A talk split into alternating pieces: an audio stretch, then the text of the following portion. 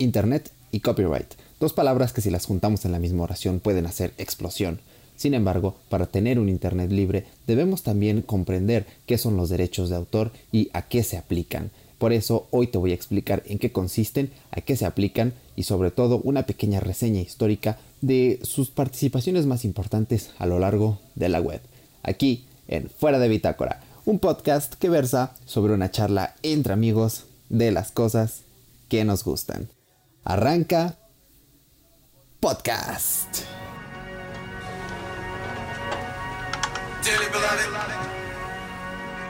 we are gathered here today to get through this thing called life. And if the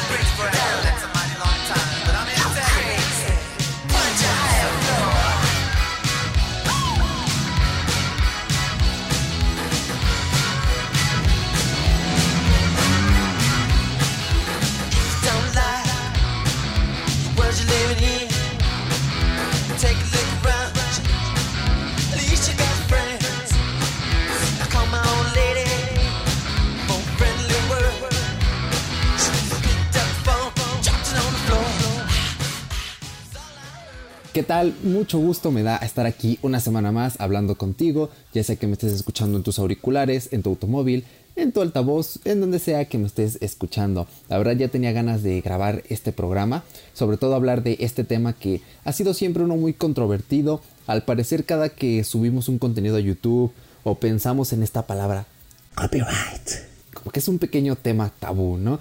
Pero más allá de eso, creo que esto podemos normalizarlo, comprenderlo y saber qué fronteras podemos cruzar y cuáles no, únicamente a través de el entendimiento de este fenómeno. Más que un fenómeno, pues es una serie de normas, porque inclusive en algo tan libre como es Internet deben haber estas normas. La verdad es que espero que este tema te vaya a gustar. No sé cuánto vaya a durar el podcast. Por lo general están durando menos de una hora. Espero que sea así porque los últimos podcasts siempre se me muere la garganta. Entonces, si en algún momento me quedo callado y tal vez escuches un clock clock, es porque estoy tomando un pequeño vasito de agua. Porque si no, me muero. Podría ponerle pausa al podcast. Pero ya he grabado con la aplicación de notas de voz nativa del iPhone. Pero no sé si tenga el bug todavía. La verdad es que la desinstalé. La volví a instalar. Pero no sé si se haya resuelto y si me da miedo picarle a pausar. Porque si sigo grabando, es probable que todo ese contenido ni siquiera se guarde. Entonces, imagínate, hablar aquí durante 50 minutos y que de esos 50 solo se hayan grabado dos, ¿no? Si me paro a tomar un vaso de agua justo ahora, o 10 si lo hago más tarde. Entonces, voy a tener que hacer eso. Espero que no te moleste, supongo que no. Y la verdad, pues, hoy, hoy esta es una de esas noches en las que digo, ok, tranquilo en el podcast. Hoy me cambié de lugar para grabarlo sobre todo porque están viendo el fútbol en la tele de la sala, está a tope el volumen, entonces procuremos que ya no metan gol. Si ya de repente escuchan un gol, gol, gol, gol, gol, gol, gol, así en bucle, no sé cómo lo hace el comentarista, pero tiene esa habilidad de gritar gol en bucle y bueno, ya, sabrán disculparme eso, pero me moví un poquito, estoy ahorita en mi sofá cama bien cómodo, tengo aquí mi guion enfrente, me acabo de tomar un vasito de té, un pancito, tengo aquí mi vasito de agua, entonces estoy muy cómodo. Tal vez adopte esta nueva forma de sentarme, inclusive podría acostarme, pero no, voy a mantenerme sentado, si no, no puedo leer el guion que hoy sí es crucial porque tengo bastante información, todavía tengo que editar un video para la semana próxima, pero ahorita es como que el break. Estos podcasts siempre son como un uf, rompe la rutina, piensa en hacer otra cosa, diviértete hablando al micrófono, ya después te escuchará alguien en cualquier servicio, Spotify, tal, tal, tal, YouTube, el que sea, no importa, y ya después vuelves a lo tuyo. Primero iba a editar, después iba a grabar, pero luego se hace más tarde, luego, no sé, creo que sí hablo bastante fuerte cuando estoy grabando el podcast, sobre todo para la ganancia de la voz. Viene alguien y me toca la puerta y, no hagas tanto ruido, por favor. Entonces, ay, debo estar quitando eso del, en la edición, es un lío, pero en fin, ya.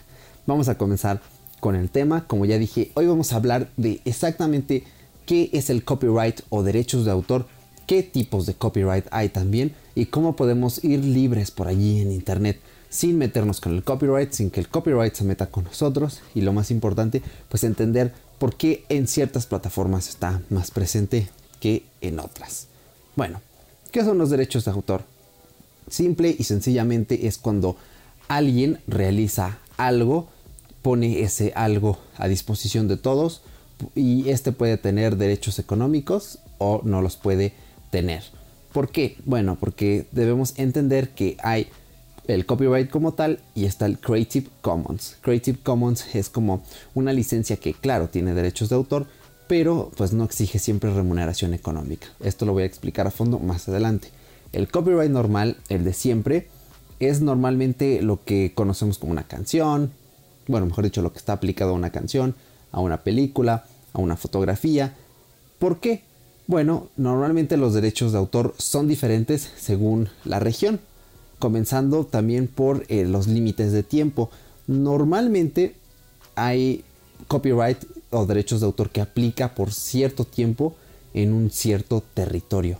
Por ejemplo, mm, vamos a suponer que hacen una campaña publicitaria de un agua de sabor. Eh, para esa agua de sabor, bueno, mejor dicho, para ese anuncio quieren poner una canción de, de Prince, por ejemplo.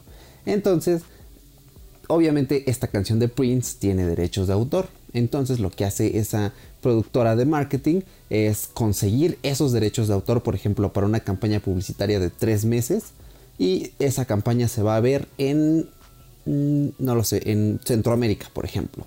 Entonces, ahí tenemos una delimitación de territorio, únicamente aplica para Centroamérica por tres meses. Entonces tienes esos derechos de autor, puedes utilizar el material, pero una vez se acabe ese límite de región y de tiempo, si lo vuelves a utilizar sin renovar licencia, automáticamente estás fallando con esos derechos de autor. Más que fallando es... Ah, se me fue la palabra. Ya no lo recuerdo, pero creo que se entiende el punto. ¿Ok? esto es un punto muy controvertido. Y sobre todo hay personas que lo entienden mal. Antes existía la creencia de que si comprabas un disco original, pues básicamente ya podías utilizar ese disco para lo que quisieras, ¿no? Hace 10 años, por ejemplo, hacías un blog en Blogspot y ponías el widget de música, escaneabas tu disco en iTunes y ya ponías, subías la música a tu blog y listo. ¿Por qué? Porque era tuyo, porque tú lo compraste, entonces puedes utilizar las canciones como quieras. No, no, no, no. Los derechos de autor principalmente aplican para el contenido. Entonces, si tú compras, por ejemplo, un videojuego, la licencia aplica para el pedazo de plástico o para reproducir los elementos digitales, más no para usar el propio contenido como te plazca. Esto lo recalco y doy este ejemplo de los videojuegos porque siempre está ese ejemplo de, ah, es que yo prefiero comprar mis videojuegos en físico porque en digital no son míos. No, no, no. Únicamente es tuyo el pedazo de plástico. Ya si te pones en una postura y dices, bueno, yo quiero tener mi pedazo de plástico, pues ok, muy respetable pero tampoco podemos ponernos en esa postura de, ah, es que no, porque digital no es tuyo. Es, digamos, esa descarga de software, ya el contenido que venga dentro no lo es. Lo mismo aplica para todo, para música, para películas también, incluso para fotografías. ¿Ok? Hay que entender esto. Entonces, pues el derecho moral, digamos, es como que ese derecho inalienable a reconocer al autor de una canción o producto. Y el copyright normalmente te lo pueden reclamar tres entidades. En el caso de la música es el autor, quien escribe la canción, también el intérprete, obviamente quien la interpreta, y por último la casa fonográfica, que pues ya sabemos es la, la malvada burguesía que se encarga de grabar las canciones, adueñarse de los derechos y darle un 5% al artista de lo que genera esa canción. ¿Ok? Entonces, teniendo esto en mente, pues creo que ya entendemos lo básico que compone al copyright. ¿Ok? Ahora vamos a hablar del dominio público. En algunos países, si el autor de una obra muere, mm, bueno, más bien dicho, muere y pasan 50 años, su obra ya es de dominio público. En España, por ejemplo, es de 70. Pero si el artista murió antes de 1986, creo, es de 80 años y en algunos otros es 100 años o poco menos. En Estados Unidos así fue con algunas obras por culpa de Disney porque apelaron para que hubieran 25 años extra a su normativa regular. Entonces hay algunas que apenas se van a liberar este año, como películas de Charles Chaplin, por ejemplo. Sin embargo, si una orquesta graba una versión de una canción de dominio público, no sé, algo de Tchaikovsky, eh, dicha grabación no es de dominio público. Este error es muy común, de verdad. Inclusive yo lo cometí una vez cuando estábamos grabando y editando un tráiler para una película que hicimos a principios de año. Y dijimos, ah, sí, vamos a poner el lago de los cisnes. Es dominio público, entonces YouTube no, no, este, no encuentra el copyright. Y que lo encuentra. ¿Por qué? Porque la grabación es de la orquesta y a la vez es de la productora que contrató a la orquesta para grabarlo. Entonces, mucho ojo porque, por ejemplo, para ah, utilizar un recurso así, pues tendrías que hacer un cover propio a mano en el instrumento que fuera o en un sintetizador para poder usar esas obras de dominio público, por increíble que parezca. Lo mismo aplica a los libros, por ejemplo. Eh, si vamos a poner un ejemplo, mm, cuento de Navidad de Charles Dickens. Tú puedes copiar este cuento a mano, puedes hacer con él lo que quieras, puedes inclusive vender copias, pero no puedes vender, digamos, una copia que incluya un prólogo que tiene cierta editorial, porque ese prólogo es de esa editorial. Y esto es lo que hacen algunas editoriales para destacar sus ediciones sobre las de otras, con mejores prólogos, con comentarios, con glosarios, con información adicional. Entonces hay que tener mucho cuidado con eso, En cine pasa lo mismo, solamente que aquí únicamente te podría reclamar el guionista y la productora. Principalmente las productoras son las que más reclaman porque son quienes ponen el dinero, son quienes consiguen todo el personal, a los actores, al director. Bueno, el director también participa en el casting, pero a fin de cuentas pues la productora es quien tiene más poder y obviamente el guionista sería como esa persona que tiene el derecho moral porque él escribió, él es la base de toda la historia en el cine, ¿ok? Entonces, esto es lo que ocurre con el dominio público, que por lo que podemos ver en nuestro mundo actual pues no es tan público. ¿ok? ya va más hacia usos individuales que hacia usos en masa. Pero, ¿qué pasa con el Creative Commons? Creo que todos hemos visto esa doble CC y Creative Commons o licencia de Creative Commons. ¿Qué es? Bueno, los Creative Commons siguen siendo derechos de autor, pero sin pedir una remuneración económica durante un periodo de tiempo. Esto lo hacen con el fin de hacer crecer, por ejemplo, la difusión de una obra. ¿ok? Normalmente lo que ocurre, yo para mis videos, para algunos ocupo música que es Creative Commons. La página explícitamente dice, si utilizas nuestras canciones para YouTube, por ejemplo, pone en la descripción de dónde sacaste la música y listo. El algoritmo lo busca, lo detecta y si pusiste eso en la descripción, no vas a tener problemas con los derechos de autor. ¿Ok? Ese es un ejemplo. Creo que esto es lo más fácil. Aquí es donde viene un pelín lo complejo. Creative Commons es similar a copyleft. ¿Qué es copyleft? Creo que todos hemos escuchado en algún punto muy lejano, escarben en sus mentes, alguna vez vieron copyleft. Es muy gracioso porque copyleft, eh, su símbolo es la C al revés. No está reconocida oficialmente, pero pues simbólicamente es una C al revés. La de copyright apunta a la C a la derecha, la de copyleft a la izquierda. Entonces, right, derecha y copyleft, izquierda también lo hacen con, este fin de diferenciar. O el lenguaje popular mexicano que no me gusta sería copififi y copichairo. Ok, creo que con esto ya nadie se pierde, lo vamos a entender muy bien. Entonces, copyleft es una medida que acredita a una creación a ser de libre distribución y modificación siempre y cuando no se intente privatizarla y se, respete perdón, el concepto base de la misma. ¿Ok? Es diferente al dominio público, ya que como les expliqué en el dominio público no hay nada que lo regule y cualquiera puede hacer con la obra lo que quiera, incluso lucrar. Con copyleft no.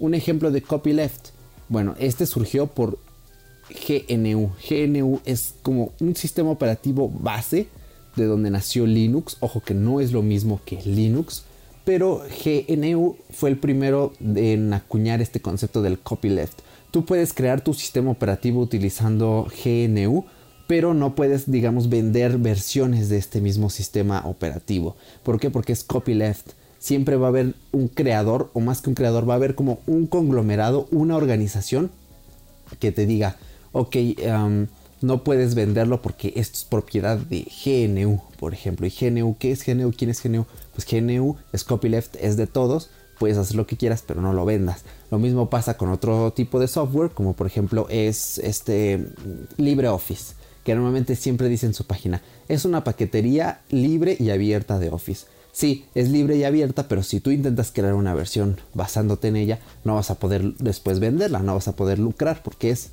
copy left. ¿Ok? Esta es como que la parte un poquito más complicada, pero creo que es sencilla de entender. ¿Ok? Entonces vamos a detenernos aquí antes de seguir para repasar un poquito. Derechos de autor, copyright, sí tienen remuneración económica y aplican en territorios por cierto tiempo. ¿Ok? Dominio público es a partir de 50, 70 o 100 años después de la muerte del autor y después de eso queda completamente libre en el mundo salvaje y cualquiera puede hacer lo que quiera con la obra original. Ojo, original. Creative Commons no piden remuneración económica, pero sí tienes que reconocer al autor. Y copyleft es algo que acredita a una obra ser de libre distribución, sin embargo no puedes lucrar con ella porque sigue perteneciendo a un imaginario común. Creo que sería la palabra más acertada. Entonces, ¿qué sigue después de repasar estos tres? Algo que suele pasar mucho en Internet, que muchos entendemos mal, sobre todo quienes creamos contenido, y que tardamos en comprender del todo después. Vamos a hablar del uso justo o derecho de cita. ¿Qué son? Bueno, la posibilidad de usar fragmentos cortos de una obra, especificando de qué autor son, en qué obra aparecieron originalmente y quién los publicó. Aquí hay truco, porque si se, usa la obra completa y sin ah, perdón, se me trabó la lengua, y sin justificar el contexto, entonces no aplica. ¿Por qué? Bueno, vamos a suponer que estamos haciendo un podcast de cocina. Entonces digo, mm, voy a poner una canción de Def Leppard en mi podcast de cocina, pues porque me gusta Def Leppard, porque se escucha bonito. Entonces pones Def Leppard y si algún día te cae el copyright, no puedes decir, ah, es que yo usé eh, Def Leppard porque, porque, porque se escucha bonito, ¿no? En mi podcast. No puedes, no aplica. Pero, por ejemplo, si estamos grabando un podcast de mm, ¿qué estará? ¿De, qué de deportes, por ejemplo, y decimos mm, Bolivia ganó la Copa Oro, por ejemplo, y ponemos un fragmento cortito de We Are the Champions, puede que tengamos un derecho de cita. ¿Por qué? Porque está dentro del concepto, es una canción de celebración. inclusive si en la final la pusieron, pues queda como una cita directa, ¿no? Pues yo la puse en mi podcast porque la pusieron en la final y como es un simbolismo, pues toda la gente lo entiende. Entonces ahí es donde aplica el uso justo o derecho, derecha de cita. Es como mm, normalmente en las escuelas cuando utilizamos formatos de cita, el Chicago, el APA, para citar obras eh, literarias o citar obras académicas. Es exactamente lo mismo. Normalmente las ponemos porque, ah, pues yo voy a poner lo que dice este sociólogo porque quiero reforzar mi argumento, tiene contexto, pero solo utilizo una parte, no todo el libro, que no sé quién se atrevería a citar así todo un libro en una obra, ¿no? Estaría muy loco. Entonces, ahí es donde aplicaría el uso justo. Puede pasar lo mismo con estas películas, con estos, em, con esta música, etc. ¿Ok? Entonces creo que con esto el uso justo o derecho de cita queda pues claro. Ahora, vamos a hablar de la regla de los 15 segundos, señores. Ah, es que aquí los creadores siempre decimos, ah, pues voy a ponerlo 15 segundos. Me incluyo, eh, me incluyo. Ahora sí que yo tiro la piedra porque lo he hecho. Entonces, sí, sí es así de tirar. No sé, el punto es que si yo sí la aplico, hay veces que funciona, hay veces que no funciona. Con estos podcasts, cuando los subo a YouTube, tengo que aplicar la de los 15 segundos. O a veces incluso, a veces incluso menos, pero no basta porque de hecho el copyright me lo detecta. Entonces es un lío. Sin embargo, los 15 segundos no son reales. Lo siento si esta noticia le cae a alguien como cuando se enteró que no existe Santa Claus o no existen los Reyes Magos. Espero que no estén escuchando esto con un niño que no lo sepa, ¿verdad? Em, pero es que es lo mismo, ¿no? Los 15 segundos no son reales, son los papás. Los 15 segundos no son una utopía. ¿Por qué? Porque estos 15 segundos, como ya dije, solo reducen las posibilidades de que un algoritmo nos detecte una canción es exactamente lo mismo, da igual, algún día puede que te lo detecten cuando exista un super algoritmo o ya Google lanza su inteligencia artificial para todos sus servicios, donde con solo poner 3 segundos ya lo detectó, ah, eres un pillo, te voy a bloquear tu video en 5 países. Ah, burló los 15 segundos, así va a pasar algún día. Y de hecho incluso en la actualidad sigue pasando, depende más de la canción, pero pasa, se los digo ya por experiencia. Lo mismo pasa con los 8 compases. ¿Qué son los ocho compases? Bueno, un compás es en una partitura una delimitación que cierra una parte de la canción. Normalmente las canciones están hechas en cuatro cuartos. 1, 2, 3, 4 y ahí se cierra. Imagínense ese 1, 2, 3, 4, 8 veces. Esto era muy común antes. ¿no? Era como igual ese derecho, eh, más bien era como un argumento para aplicar el uso justo. Pero pues hay un problema. Que si tú pones una canción y lo quieres justificar con esos ocho compases para un podcast o para un video, pues no se puede, porque los podcasts ni los videos tienen partituras. Simplemente no se puede. Los ocho compases aplican cuando dos autores disputan quién creó primero una armonía. Imaginemos que hay dos autores, hacen una canción muy parecida, ah, Vanilla Ice, pirateando Under Pressure, y eh, después quiere disputar con Queen, ¿no? Ah, es que no es cierto, no se parece el tun, tun, tun, turururun. Obviamente es lo mismo. Entonces, con estos ocho compases, para la armonía, que sería ese tun, tun, tun, turururun, pues ya, con eso la mayoría de artistas disputan quién creó algo primero, quién hizo la partitura primero, y se le acredita esos derechos de autor a ese artista que logra probar que su partitura es la original. ¿Ok? Para las melodías solo aplica un compás. ¿Por qué un compás? ¿Qué es una melodía? Una melodía es algo que no se repite como el tun tun tun turururun. Eso lo escuchamos en muchas partes de la canción de Queen Under Pressure porque es la armonía, es lo que armoniza, lo que construye. La melodía sería, por ejemplo, la guitarra que va. Sí, serán buenos ejemplos porque me imagino a alguien del otro lado escuchándome así.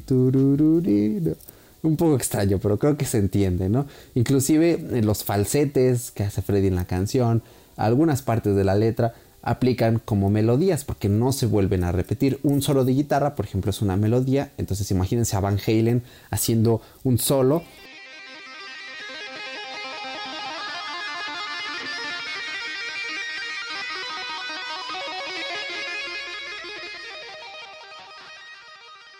¿Cuántas notas no cabrán en solo? 1, 2, 3, 4 con este tapping aquí súper extremo. Entonces, pues imagínenselo.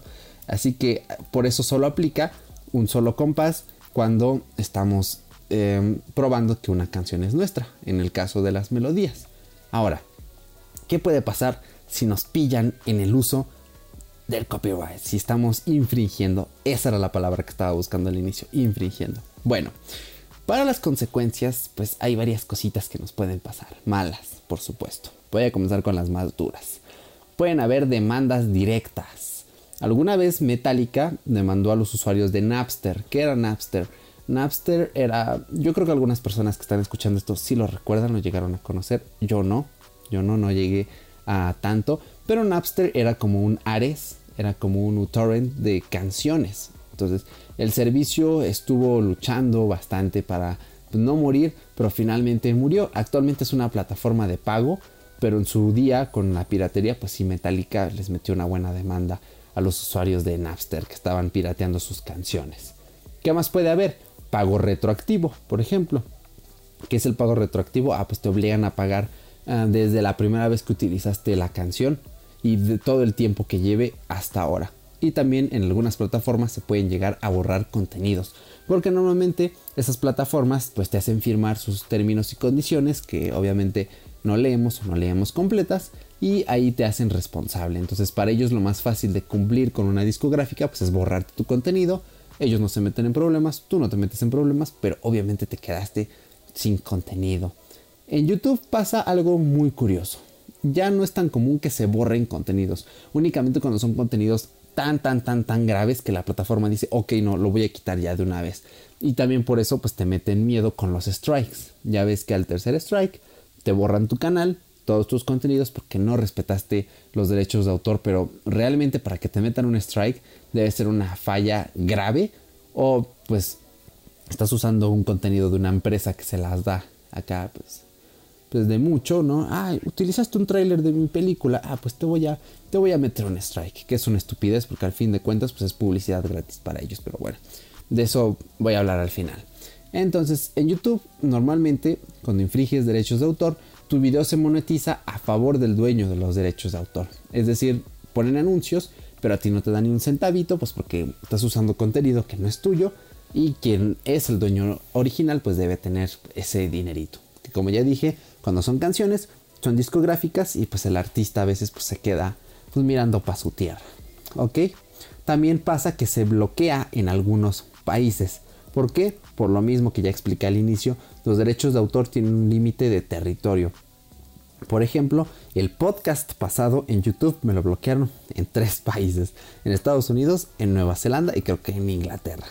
Pero lo bueno que es un podcast en español.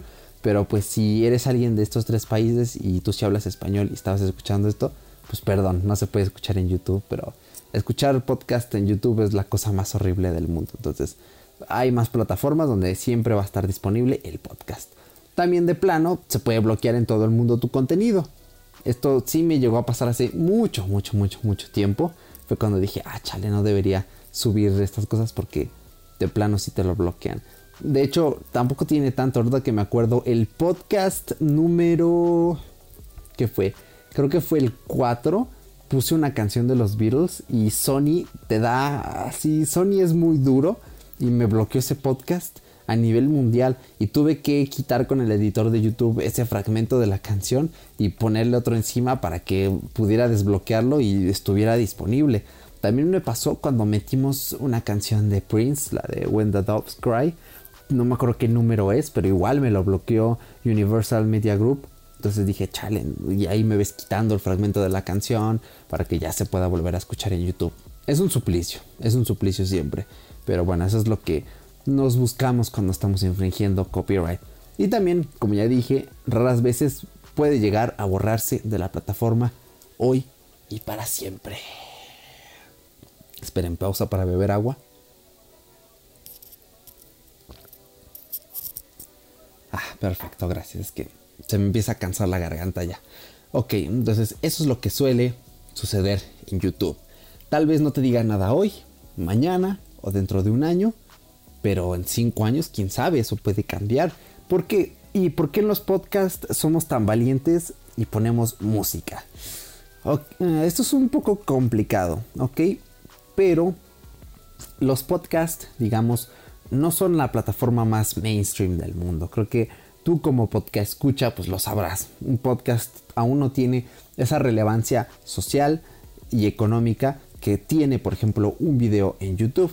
Entonces, digamos que en parte las productoras, estos autores, intérpretes y eh, como casas fonográficas, ¿sí?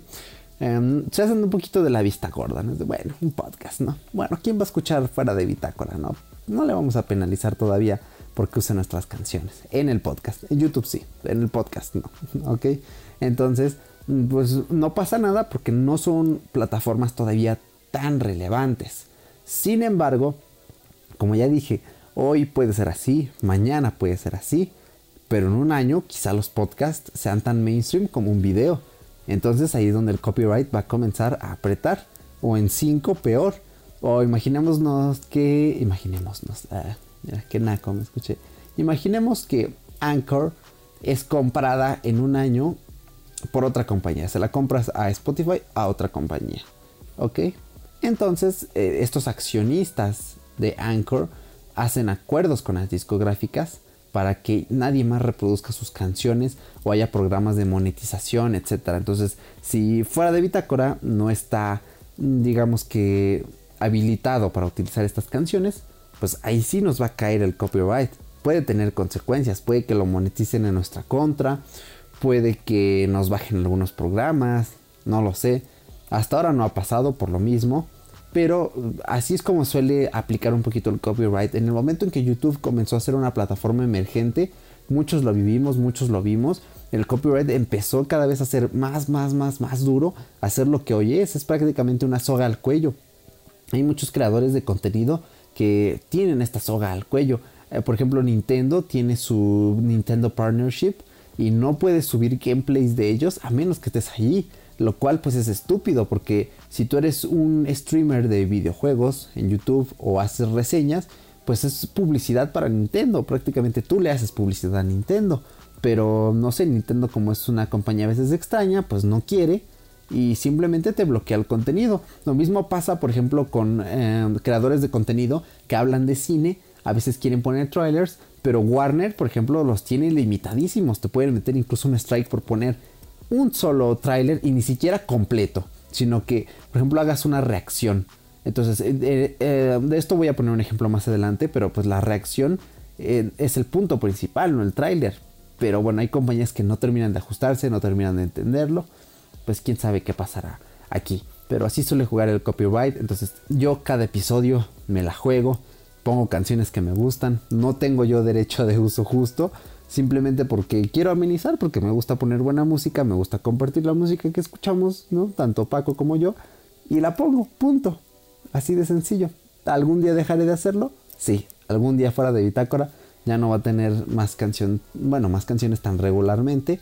Tal vez en un episodio se pueda colar alguna, pero ya, de regularmente puede que ya no, quién sabe. Por ahora me gusta porque le da a este podcast así como su actitud, ¿ok?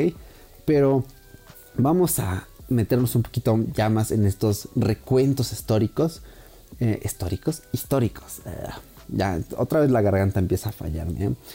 Vamos a hablar de la famosa ley SOPA. Creo que la mayoría de los que escuchamos este podcast llegamos a ver todo el lío que se armaba con esta ley, ¿no? Que significa Stop Online Piracy Act. no, Piracy. Stop Online Piracy Act. Que traducido al español sería como mm, detener los actos de piratería en línea. Yo voy a decir online, no, en línea. También hay que traducir online. ¿Ok? Entonces esa ley SOPA fue todo un escándalo. Yo me acuerdo que alguna vez uno de los creadores de contenido que seguía en ese entonces hizo una canción con Loquendo tan genial. Las canciones con Loquendo eran poco comunes en ese tiempo, pues prácticamente porque son voces robotizadas, ¿no? Y decías, ¿cómo voy a hacer una canción con esto? Él lo logró, tenía este sentido social de, no, a la ley SOPA y estuvo súper genial. Hoy en día ya, una vez la busqué, ya no la volví a encontrar, pero es un buen recuerdo. Pero ¿qué fue la ley SOPA, la Stop Online Piracy Act? Fue propuesta en 2011 por Lamar Smith, que era un miembro del Congreso de los Estados Unidos. Tuvo como objetivo cerrar sitios web que vendieran películas, música u otros productos falsificados de Estados Unidos. Si un juez aseguraba que un sitio web ofrecía material que violaba las leyes de derecho de autor de Estados Unidos, los proveedores de Internet podían recibir solicitudes para que bloquearan el acceso a sitios eh, que estuvieran en el exterior. O sea, así de grave llegaba la ley SOPA. Por eso muchos estaban en contra. Y había grandes sitios como Google y Wikipedia que llegaron a suspender sus servicios por un día. Imagínense qué tan radical fue que no podías usar Google, no podías usar Wikipedia por un día. O sea, es que el Internet es una cosa masiva donde hay muchas personas que necesitan esos servicios y fue una protesta grande con un objetivo social, pues sobre todo grandioso. En este caso, pues el objetivo era prevenir cierres sin sentido. ¿Por qué cierres sin sentido? ¿Realmente podían haber cosas así? Sí, tengo aquí un ejemplo perfecto para describir esto. En 2007, Stephanie Lenz de Pensilvania subió un video de 29 segundos de dos de sus bebés. Estaban corriendo en su cocina, estaban echando carreritas con unas no, no eran carriolas, eran como unos carritos que se empujaban, ¿no? Pero con las manos, estaban altos, como si fueran del supermercado, ¿ok? Entonces, uno de ellos se detuvo a bailar un trozo de la canción de Prince, Let's Go Crazy, que es la canción que escucharon al principio de este podcast. Bueno, que escucharon al principio de este podcast, los que lo estén escuchando en Spotify, en Apple Podcast, si lo estás escuchando en YouTube, solamente escuchaste menos de 10 segundos. La verdad ya no me quiero arriesgar porque eh, Universal Media Group eh, la verdad es que son muy pesados. Si bloquean el podcast eh, en todo el mundo YouTube, si me lo detectan. Entonces, ahora sí fui extra cuidadoso. O de plano, si esto no está en YouTube, pues es porque no me he dado cuenta de que se bloqueó. Pero supongo que sí. Si me di cuenta o no me aplicaron una pena tan grande. ¿Ok? Entonces, un año después, un representante de Universal Media Group determinó que el video de Stephanie eh, se centraba más en la canción que en el bebé. Y simplemente por eso dieron de baja el video pero Stephanie no se quedó de brazos cruzados, fue al litigio y ganó debido a que la, Corte de Apelaciones determinó que Universal Media Group no había actuado con diligencia y que ni siquiera consideraron emitir una orden antes de la retirada del video advirtiendo la situación, por lo que eran responsables de daños. La verdad es que es una resolución del caso muy justa, pero imagínense qué estupideces ocurrían. Este video de Let's Go Crazy se los voy a poner, ¿ok? Los voy a poner para que pues hagan una idea, no todo completo, pero sí que sepan pues de qué va, ¿ok?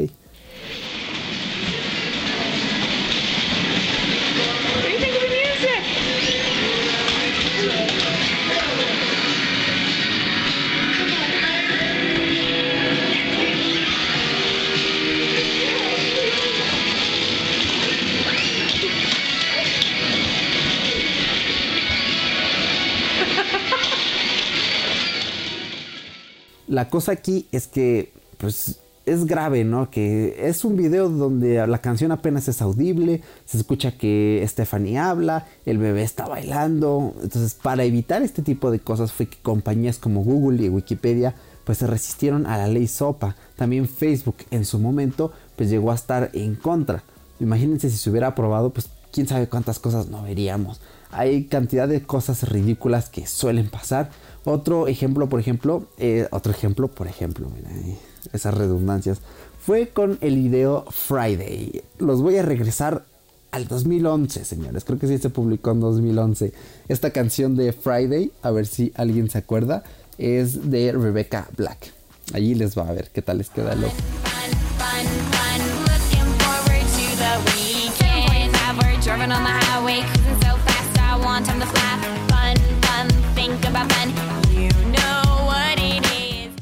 La verdad es que es una canción eh, súper divertida. Eh, divertida en el sentido de que es estúpida, ¿no? Ya tiene unas partes que son muy malas. Fue un gran meme en aquellos años, un cibermeme, un videomeme, de parte del folclore de internet. Entonces lo que llegó a pasar fue que un día ese video fue dado de baja.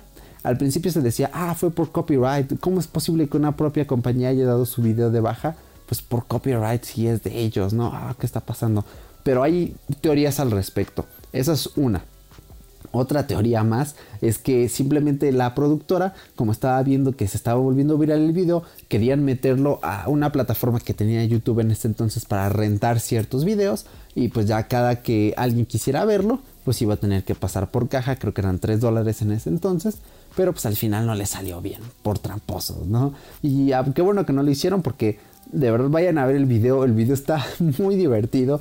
Con la pura canción, el puro fragmento que les acabo de poner, no basta. Es que realmente es, es un video extraño, está lleno de este estereotipo como de vida estadounidense que vemos en las películas, ¿no? Chicos conduciendo, es, no sé, es muy extraño, es muy divertido, es como volver en el tiempo y sobre todo lean los comentarios, lean porque van a encontrar unos comentarios, unas joyas muy graciosas que no se lo pueden perder. Entonces, eso fue un ejemplo de lo que llegó a pasar con el copyright y concretamente con el video de Stephanie de Let's Go Crazy de la canción de Prince y también pues este video de Friday, ¿no? De Rebecca Black. Ahora, para ir cerrando este episodio, vamos a hablar de una ley más que sí se llegó a aprobar, al menos por lo que encontré en internet, y que fue un paso diferente pero más allá que lo que fue SOPA.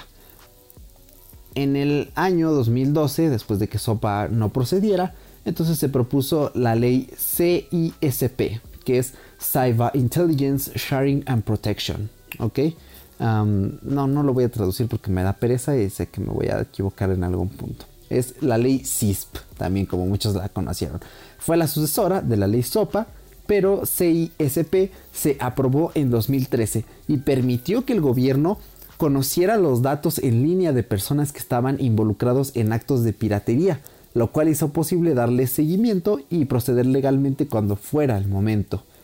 Eh, Muchos protestaron porque básicamente esta ley es como tomar un bisturí, abrir internet y, ah, este tipo acaba de subir una película ilegal. Mm, ok, no vamos a hacer nada, vele dando seguimiento. Seguir con ese mismo bisturí abriendo más capas y, oh, mira, hoy descargó una película ilegal. Oh, mira, y después este archivo que descargó lo subió a esta página. Oh, es un pirata, demándalo. Mándale, manda un helicóptero con el FBI a su casa.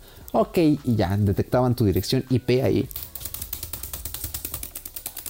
Y listo, llegaba el helicóptero. Y ya bajaban los hombres en cuerda, tocaban la puerta.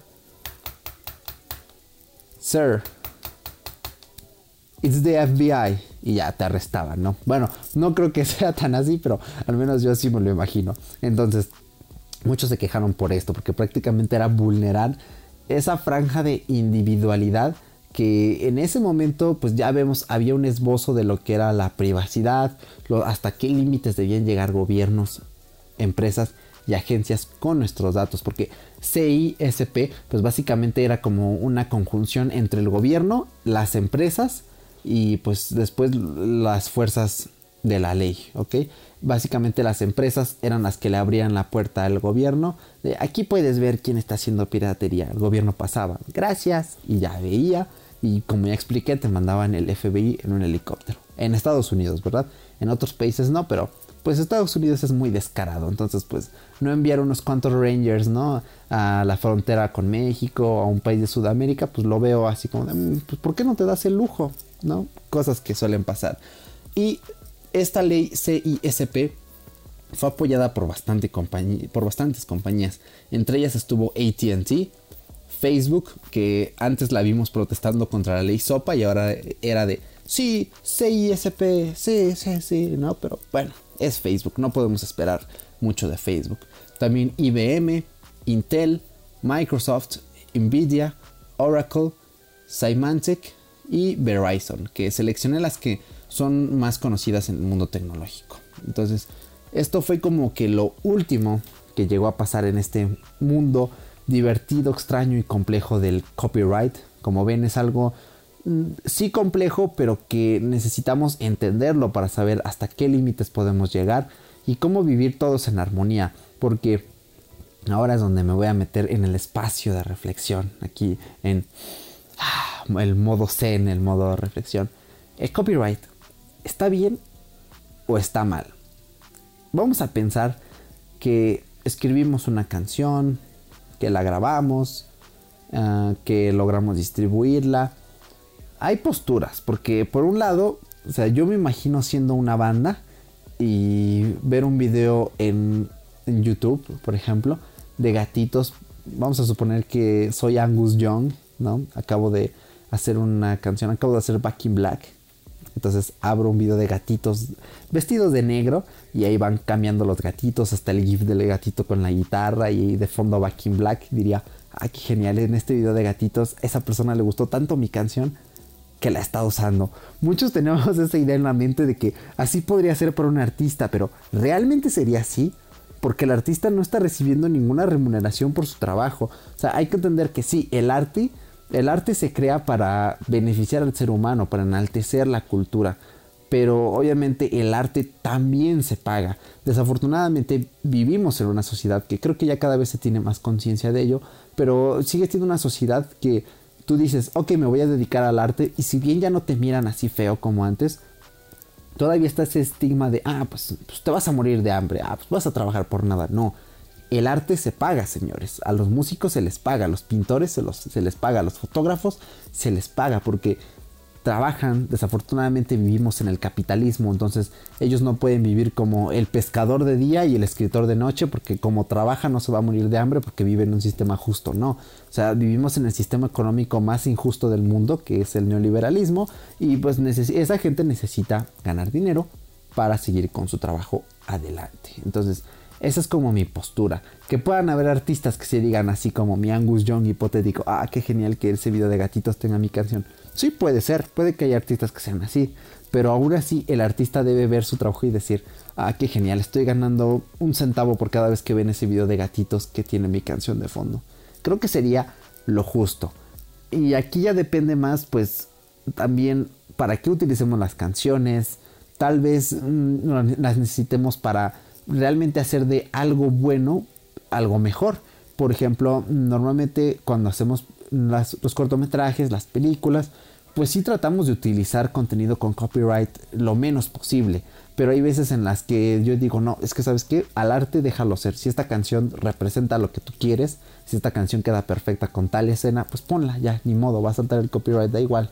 No monetizamos, somos super indies, ya, no importa porque a veces el arte tiene que ser, pero no lo hacemos con mala gana, no lucramos. Y yo sé que muchos usuarios tampoco lucran, tampoco tienen malas intenciones, pero es que es injusto, sigue siendo injusto porque a nosotros como internautas se nos pone la posición más alta, tenemos acceso a todo, tenemos acceso a la biblioteca de conocimiento, arte, humanidades, lo que sea de entretenimiento más grande del mundo y podemos hacer lo que nos plazca. Sin embargo, pues sí necesitamos como que cierto límite. El copyright es un buen límite, yo estoy de acuerdo con él. Con lo que no estoy de acuerdo es con las arbitrariedades, como le pasó a Stephanie en el 2008, cuando Universal Media Group le dio de baja su video, como también intentó hacer esta compañía con el video de Friday. Hay arbitrariedades. Y como ya expliqué hace un momento, Nintendo también hacía una arbitrariedad estúpida con su programa de partnership. Warner también es un estúpido porque no deja que se compartan sus trailers. Disney si lo hace, por ejemplo, si tú reaccionas a un trailer de Disney, no te vota el copyright porque Disney dice, ok, pues es publicidad para mí.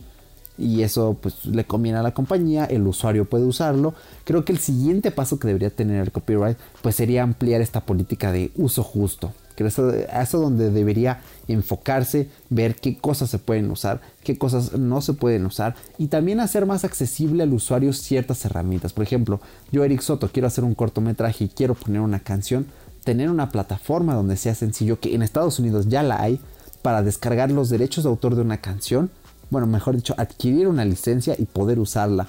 Eh, creo que en Estados Unidos se puede, te cobraban tal cantidad de dólares por un solo uso, pero creo que después aplicaba por reproducción. No estoy muy seguro, sería cosa de investigarlo. De hecho, muy mal trabajo, Eric, porque no lo investigaste para este podcast. Pero perdón, de hecho es algo que me acaba de venir de flashazo. Pero creo que es hacia donde el copyright debe evolucionar. Nosotros como usuarios debemos ser conscientes y debemos respetar a los creadores. Punto. Así que hasta aquí me voy a quedar ya con el podcast y también con mi reflexión. Así termina el episodio día de hoy, que antes de terminar voy a tomar un vasito más de agua porque la voz ya ah, siento aquí en la garganta algo. ah. Ya listo para dar la salida del podcast. De verdad espero que este episodio te haya gustado. Antes de despedirme quiero darles las gracias a todos los que escucharon el episodio anterior, que era sobre noticias, sobre actualidad. Tuvo vistas más rápido de lo que esperaba, estuve comparando las estadísticas con episodios anteriores y veo que les gusta bastante que se hagan programas debatiendo noticias y actualidad. Lo he visto porque hemos hecho otros antes y han tenido buenas estadísticas. Entonces voy a tratar de hacer podcast de actualidad, de noticias lo más que se pueda. No sé si les gusta escuchar las noticias en sí, si mis títulos clickbaiteros, que no son tan clickbaiteros, pero algo se hace, llamen la atención, o si es cuando opino las noticias lo que más les guste. Si quieren decirme qué es lo que más les gusta, yo lo agradecería porque puedo enfocarme allí y darles más del contenido que les gusta, enfocarme más en ello. Ya saben que tienen mi Instagram en la descripción, el correo del podcast también. Si no quieren bajar a la descripción es fuera de bitácora.gmail.com me envían un mail o un direct message de Instagram y me ponen, oye Eric, eh, es que me gusta esto en los, de, los podcasts de actualidad, ¿no? O quisiera escuchar acerca de este tema, no sé, ustedes díganme y ahí me voy a ir enfocando. Entonces, gracias por apoyar ese programa. También los invito a que escuchen el de Netflix donde repasamos la historia, que también fue subiendo visitas gradualmente, pero pues aún así es un podcast en el que invertí cierto tiempo, me divertí, entonces creo que vale la pena que centres tu atención un poquito en ese episodio. Entonces, cuando haya actualidad, cuando se junten ciertas cosas en lapsos de tiempo cortos, pues antes de que dejen de ser noticias, pues voy a tratar de abordarlos, de comentarlos. Y bueno, ya, gracias sobre todo también por escuchar este episodio. Ya saben, cualquier cosa, recomendación, lo acabo de mencionar, mensaje directo en Instagram, un correo también a fuera de bitácora.gmail.com. Escuchen la playlist, y pues obviamente al principio de este programa ya puse la canción de Let Go de Prince para hacer un homenaje a Stephanie y su litigio, al copyright. Y pues ya, creo que los voy dejando con la pista final, porque ya no queda nada fuera de Bitácora.